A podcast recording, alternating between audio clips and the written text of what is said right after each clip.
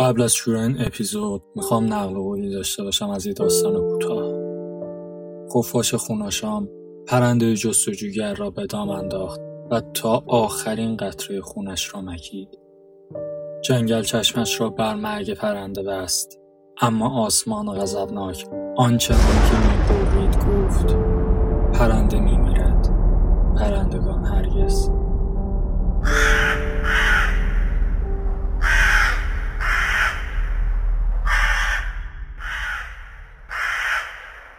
هنر رندانه به چپ گرفتن. قسمت پانزدهم. تو همیشه در حال انتخاب هستی. تصور کن یک نفر اسلحه رو به سمت کلت نشونه بگیره و بهت بگه باید 42 کیلومتر رو تو کمتر از 5 ساعت بدوی. در غیر این صورت خودت و کل خانوادت رو می‌کشه. خب این خیلی تخمیه. حالا تصور کن میری کفشای رانینگ می‌خری. ماها تمرین می‌کنی و اولین ماراتون زندگی تو تمام می‌کنی. در حالی که اعضای فامیل و دوستای نزدیک تو خط پایان فقط برات هورا می‌کشن. این می‌تونه یکی از افتخارآمیزترین لحظه های زندگیت باشه. مسافت همون 42 کیلومتره. دونده همونه. و دردی که توی پاها در جریانه همون قدره ولی وقتی آزادانه انتخابش می‌کنی و خودت رو براش آماده می‌کنی به یک لحظه با شکوه و یک نقطه عطف مهم تو زندگی تبدیل میشه. وقتی برخلاف میل و ارادت مجبورت می‌کنن یعنی یکی از ترسناکترین و دردناکترین تجربه های زندگی در راهه. اغلب اوقات تنها تفاوت بین مشکلی که ما رو دردمند می‌کنه و مشکلی که ما رو قدرتمندتر می‌کنه این حسه که ما انتخابش کردیم و مسئولیتش به عهده خودمونه.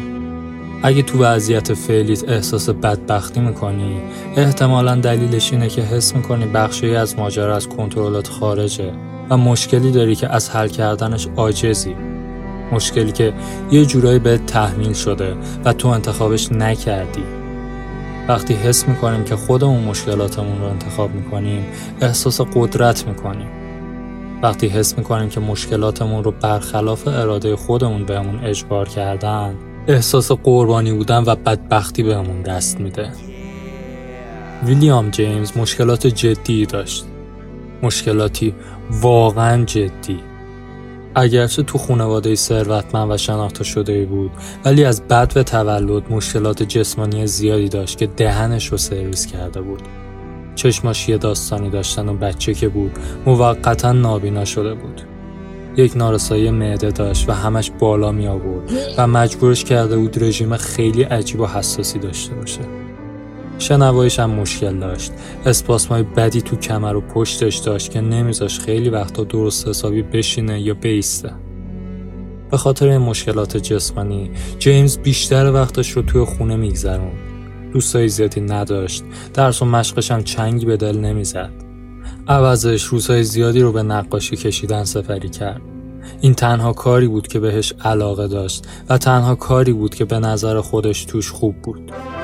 ولی متاسفانه به نظر هیشکی جیمز توی این کار خوب نبود. وقتی به دوران بزرگسالی رسید کسی کاراش رو نخرید و همینطور که سالها میگذشتن پدرش که یک تاجر پولدار بود شروع کرد به سرکوف زدن که تو تنبلی و بیاستعدادی حالا از اون طرف داداش کوچیکترش هنری جیمز به یک رمان نویس مشهور تو سطح جهانی تبدیل شده بود خواهرش آلیس جیمز از همین راه نویسندگی زندگی خوبی برای خودش دست و پا کرد. ویلیام گاو پیشونی سفید خانواده بود. از روی ناچاری پدرش یه حرکتی زد که آینده این مرد جوان رو نجات بده. در نتیجه از ارتباطاتی که داشت استفاده کرد تا جیمز رو تو دانشکده پزشکی هاروارد ثبت نام کنه.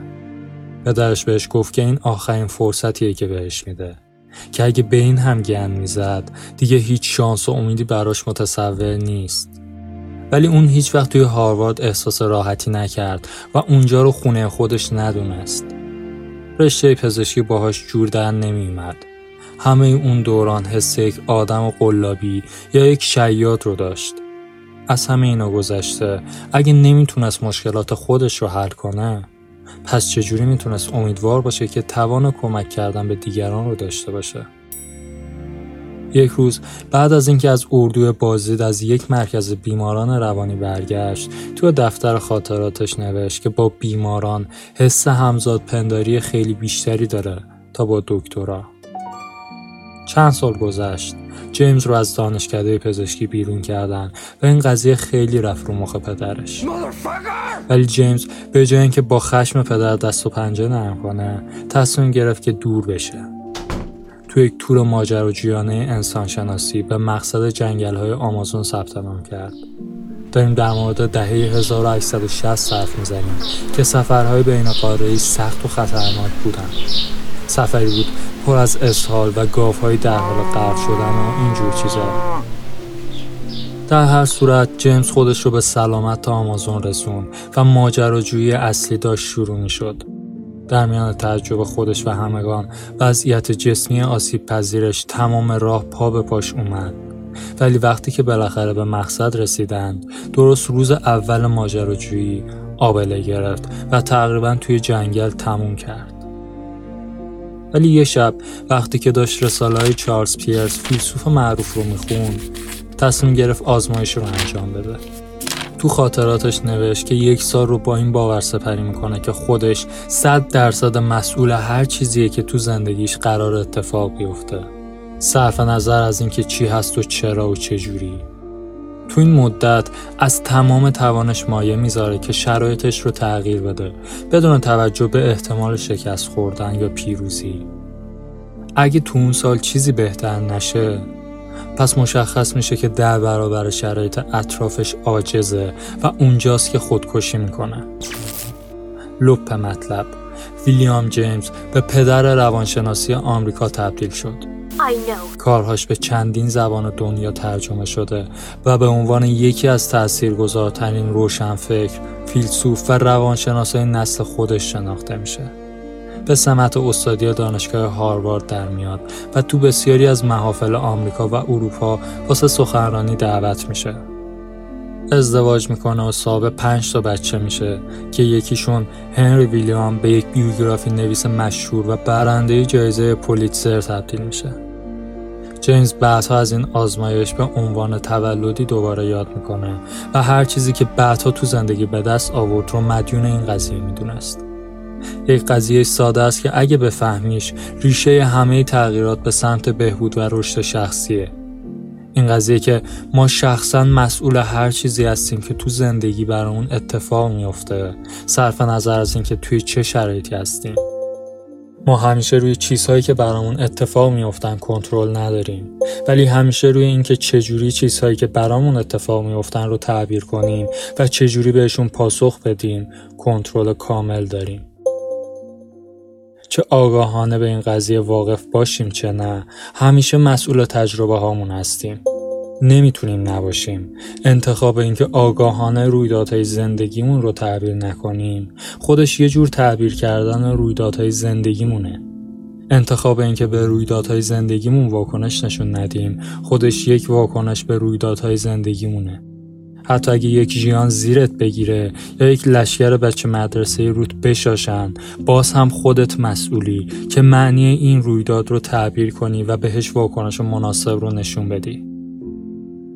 چه از این قضیه خوشمون بیاد چه نه. ما همیشه نقش فعالی تو چیزهایی که برامون و درون اون اتفاق میافته ایفا می‌کنیم. ما همیشه داریم معنی هر لحظه و هر اتفاق رو تفسیر می‌کنیم. همواره داریم ارزشهایی که باهاشون زندگی می‌کنیم رو انتخاب می‌کنیم و همچنین معیارهایی که باهاشون رویدادهای اطرافمون رو میسنجیم انتخاب می‌کنیم. معمولا یک رویداد می‌تونه خوب یا بد باشه و این بستگی به معیاری داره که ما انتخاب می‌کنیم. قضیه اینجاست که ما همیشه داریم انتخاب می‌کنیم چه بهش آگاه باشیم چه نباشیم. و این یعنی چیزی به اسم همه چیز رو به تخمت بگیر وجود نداره. این قضیه غیر ممکنه. آدمیزاد باید به یک چیزی اهمیت بده. اینکه برای هیچ چیزی تره خورد نکنی. خودش یعنی داری برای یک چیزی تره خورد می‌کنی. سوال اصلی اینه که داریم چی رو انتخاب می‌کنیم که تراهامون رو براش خورد کنیم؟ چه ارزش رو انتخاب می‌کنیم که کارهامون رو بر اون اساس انجام بدیم؟ چه معیارهایی رو انتخاب می‌کنیم که زندگیمون رو باش بسنجیم؟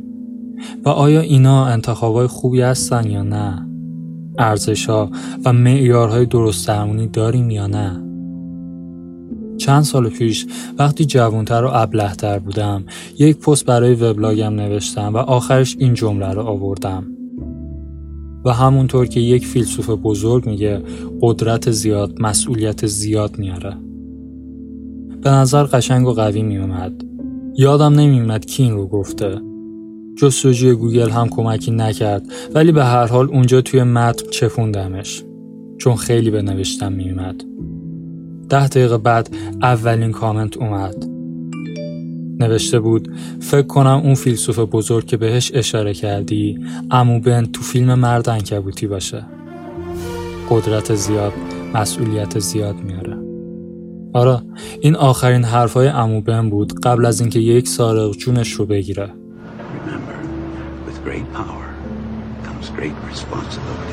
همون سارقی که پیتر پارکر اجازه داد فرار کنه. حالا اینکه چطور از بین اون هم آدم تو پیاده رو امو بن رو کشت خودش کلی جای سواله. ولی خب بگذاریم. امو بن این فیلسوف بزرگی بود که من توی وبلاگم ازش یه دیالوگ آورده بودم. ولی به هر حال هممون این جمله رو شنیدیم. از اون جمله است که خیلی وقتا حتی به شوخی و تنه تکرار میشه. مخصوصا بعد از پیک هفتم یا هشتم. از اون حرف که سقیل به نظر می‌رسه. ولی با این وجود پیامی رو منتقل می‌کنه که هممون می‌دونیم.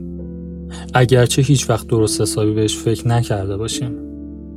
قدرت زیاد مسئولیت زیاد میاره. راست میگه. ولی یک ورژن بهتری از این نقل قول هم هست. ورژنی که واقعا عمیقه و برای درست کردنش کافی اسمای این گزاره رو جابجا کنید. مسئولیت زیاد قدرت زیاد میاره. هرچقدر مسئولیت بیشتری رو تو زندگی بپذیریم قدرت بیشتری رو به زندگیمون وارد می‌کنیم. در نتیجه پذیرفتن مسئولیت مشکلاتمون اولین قدم برای حل کردنشونه. مردی رو می‌شناسم که باورش شده بود. دلیل اینکه هیچ دختری باهاش وارد رابطه نمیشه یعنی که قدش کوتاهه. آدم تحصیل کرده ای بود. با مزه و خوشتیپم بود. خلاصه که پسر خوبی بود. ولی کاملا باور داشت که به نظر خانوما قدش کوتاهه. و چون خودش حس می‌کرد قدش کوتاهه بیرون نمی‌رفت و سعی نمی‌کرد مخ کسی رو بزنه. چند باری هم سعی کرد. دنبال کوچیکترین رفتاری از طرف مقابلش بود که نشون بده اون به اندازه کافی براشون جذاب نیست و اینجوری خودش رو قانع می‌کرد که طرف ازش خوشش نیومده. اگرچه واقعا خوشش اومده بود. همونطور که می‌تونی تصور کنی اون بود از زندگیش یعنی روابط با خانوم ها به گا بود. چیزی که نفهمید این بود که خودش ارزشی رو انتخاب کرده بود که بهش آسیب میرسوند. قد. خانوم ها اونطور که ایشون تصور می‌کرد فقط جذب قد میشن. با این وضعیت هر کاری هم می‌کرد دهنش سرویس بود. انتخاب این ارزش اون رو ناتوان کرده بود و یک مشکل تخمی بهش داده بود. به اندازه کافی قد بلند نبودن تو دنیایی که به زم ایشون برای قد بلند هاست. این مرد توی روابطش می‌تونست ارزش خیلی بهتری رو انتخاب کنه.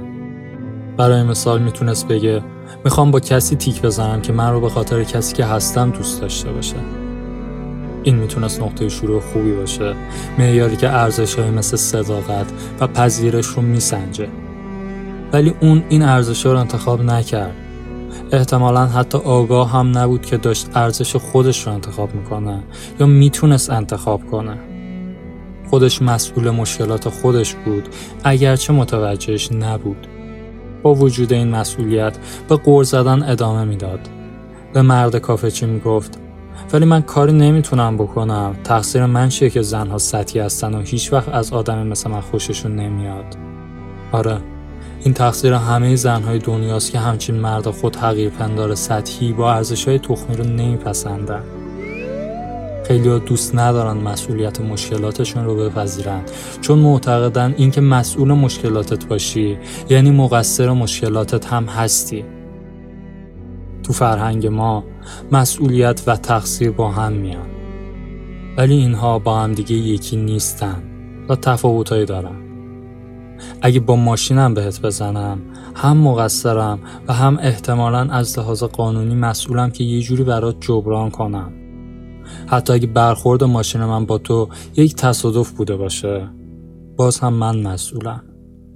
تقصیر توی جامعه ما اینجوری کار می‌کنه که اگه گند بزنی وظیفه و مسئولیت توی که درستش کنی و باید هم اینجوری باشه. ولی مشکلاتی هم هستن که تقصیر ما نبودن.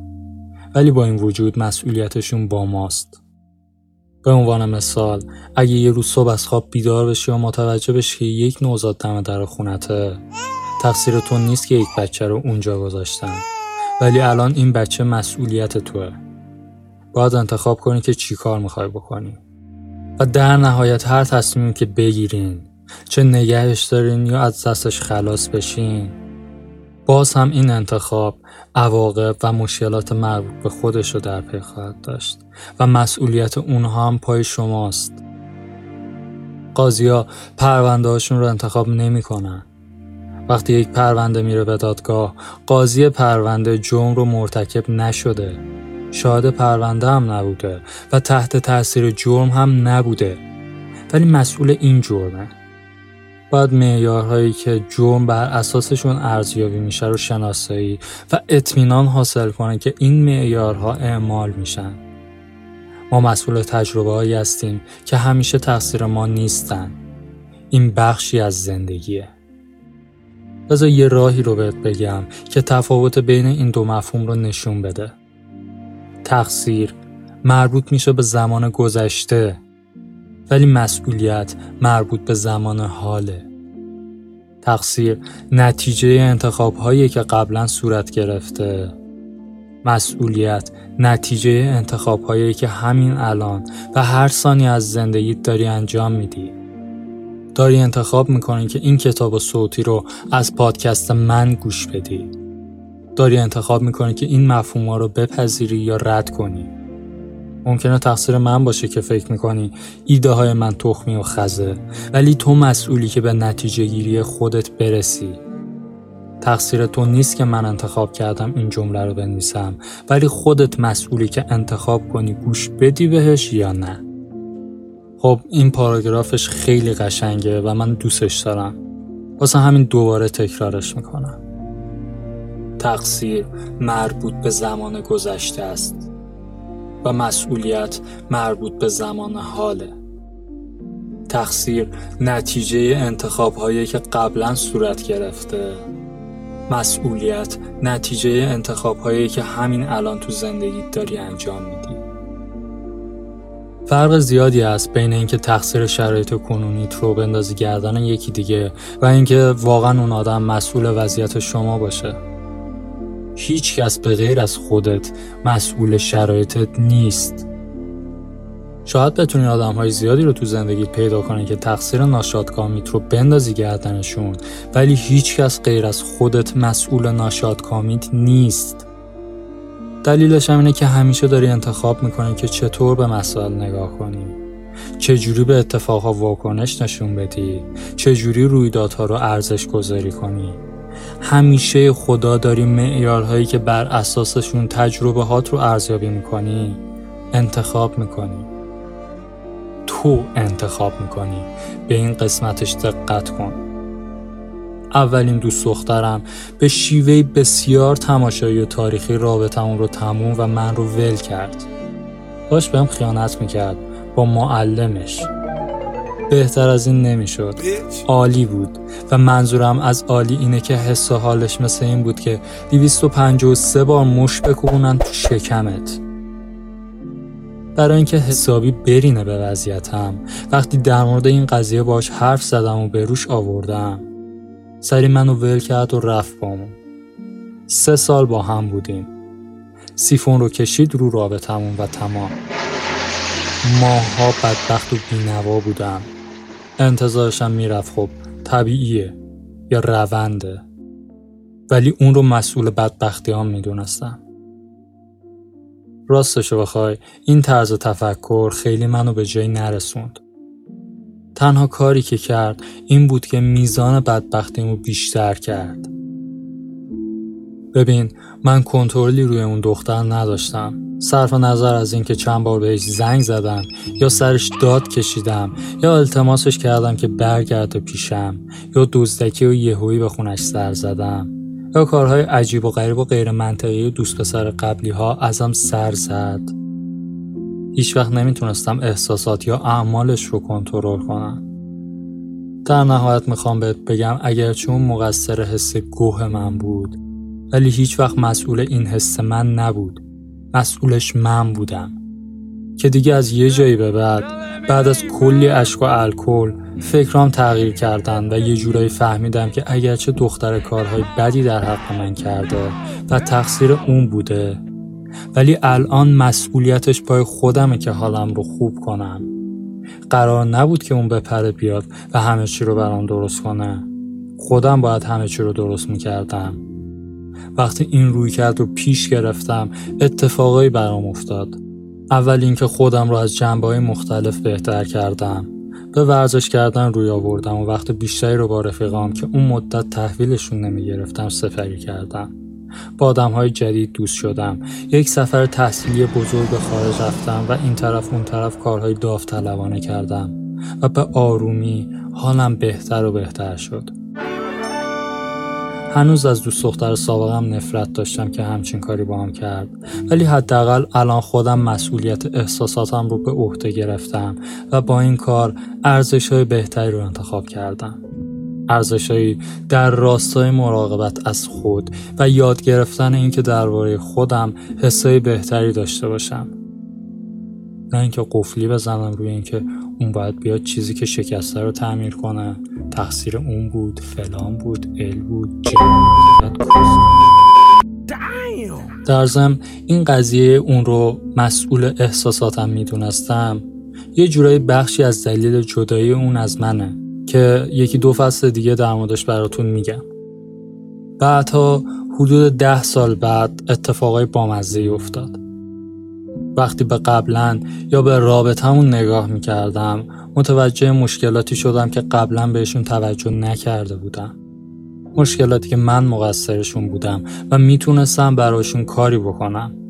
متوجه شدم احتمالش هست که من دوست پسر ای نبودم و اینکه آدم ها همینجوری یهویی به کسی که باهاش بودن خیانت نمی‌کنن مگه اینکه از یه چیزی اذیت و ناراحت باشن. نمیگم که اینا کارایی که اون کرد رو توجیه می‌کنه. نه ابدا. ولی تشخیص و اعتراف به اشتباهاتم کمک کرد تا بفهمم شاید اون قربانی معصومی نبودم که فکر می‌کردم. به هر حال آدم هایی که با هم توی رابطن تا حدی ارزش مشترکی با هم دارن. و اگه من این همه مدت با آدمی که ارزش های تخمی داره دوست بودم نباید به ارزش های خودم شک می‌کردم. وقتی فهمیدم چی شده و مشکل از کجاها بوده تونستم به عقب نگاه کنم و علائم هشداری که شخصیت دوست دخترم بروز داده بود رو ببینم. علائمی مثل اینکه دورانی که با هم بودیم تصمیم گرفته بودم نادیده بگیرم یا یک ماله بکشم روش. اشتباه من همینجا بود. به عقب نگاه کردم و دیدم من همچنان دوست پسر منتخب سال نبودم براش. در واقع بیشتر اوقات نسبت بهش سرد و گستاخ بودم. بقیه اوقات هم مثل بعضی این جمله رو به کار می بردم که حالا این که همیشه هست. قدرش رو ندونستم دلش رو شکوندم و بهش آسیب زدم. این هم تقصیر من بود. آیا اشتباهات من اشتباهات اون رو توجیه می‌کنه؟ نه. ولی با این وجود مسئولیتش رو پذیرفتم که دیگه هیچ وقت اون اشتباهات رو تکرار نکنم و هیچ وقت سرسری از کنار اون علامت ها رد نشم تا دیگه هیچ وقت با همچین عواقبی به گا نرم. مسئولیتش رو پذیرفتم که سخت تلاش کنم در آینده با دخترای بهتری وارد رابطه بشم و لازم گزارش بدم که این کار رو کردم. دیگه دختر خیانتکاری من رو ترک نکرد و دیگه کسی 253 بار تو شکمم مشت نکوبید. مسئولیت مشکلاتم رو به عهده گرفتم و بر اساس اونها خودم رو بهتر کردم. مسئولیت نقشی که تو اون رابطه ناسالم داشتم رو به عهده گرفتم و روابط بعدیم رو بهتر کردم. و در نهایت می‌دونی می‌خوام چی بگم؟ اینکه دوست دخترم منو ترک کرد.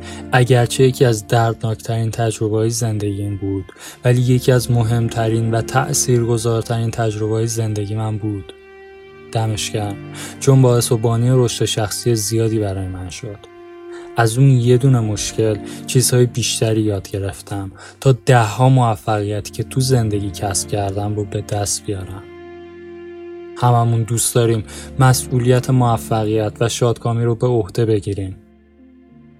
در واقع معمولا سر اینکه چه کسی مسئول موفقیت و شادکامی جنگ و دعوا داریم ولی پذیرش مسئولیت مشکلاتمون خیلی مهمتره. چون یادگیری واقعی از اونجا میاد. بهبود تو زندگی واقعی از اونجا میاد. اینکه تقصیر رو بندازی گردن بقیه فقط باعث میشه خودت آسیب ببینی.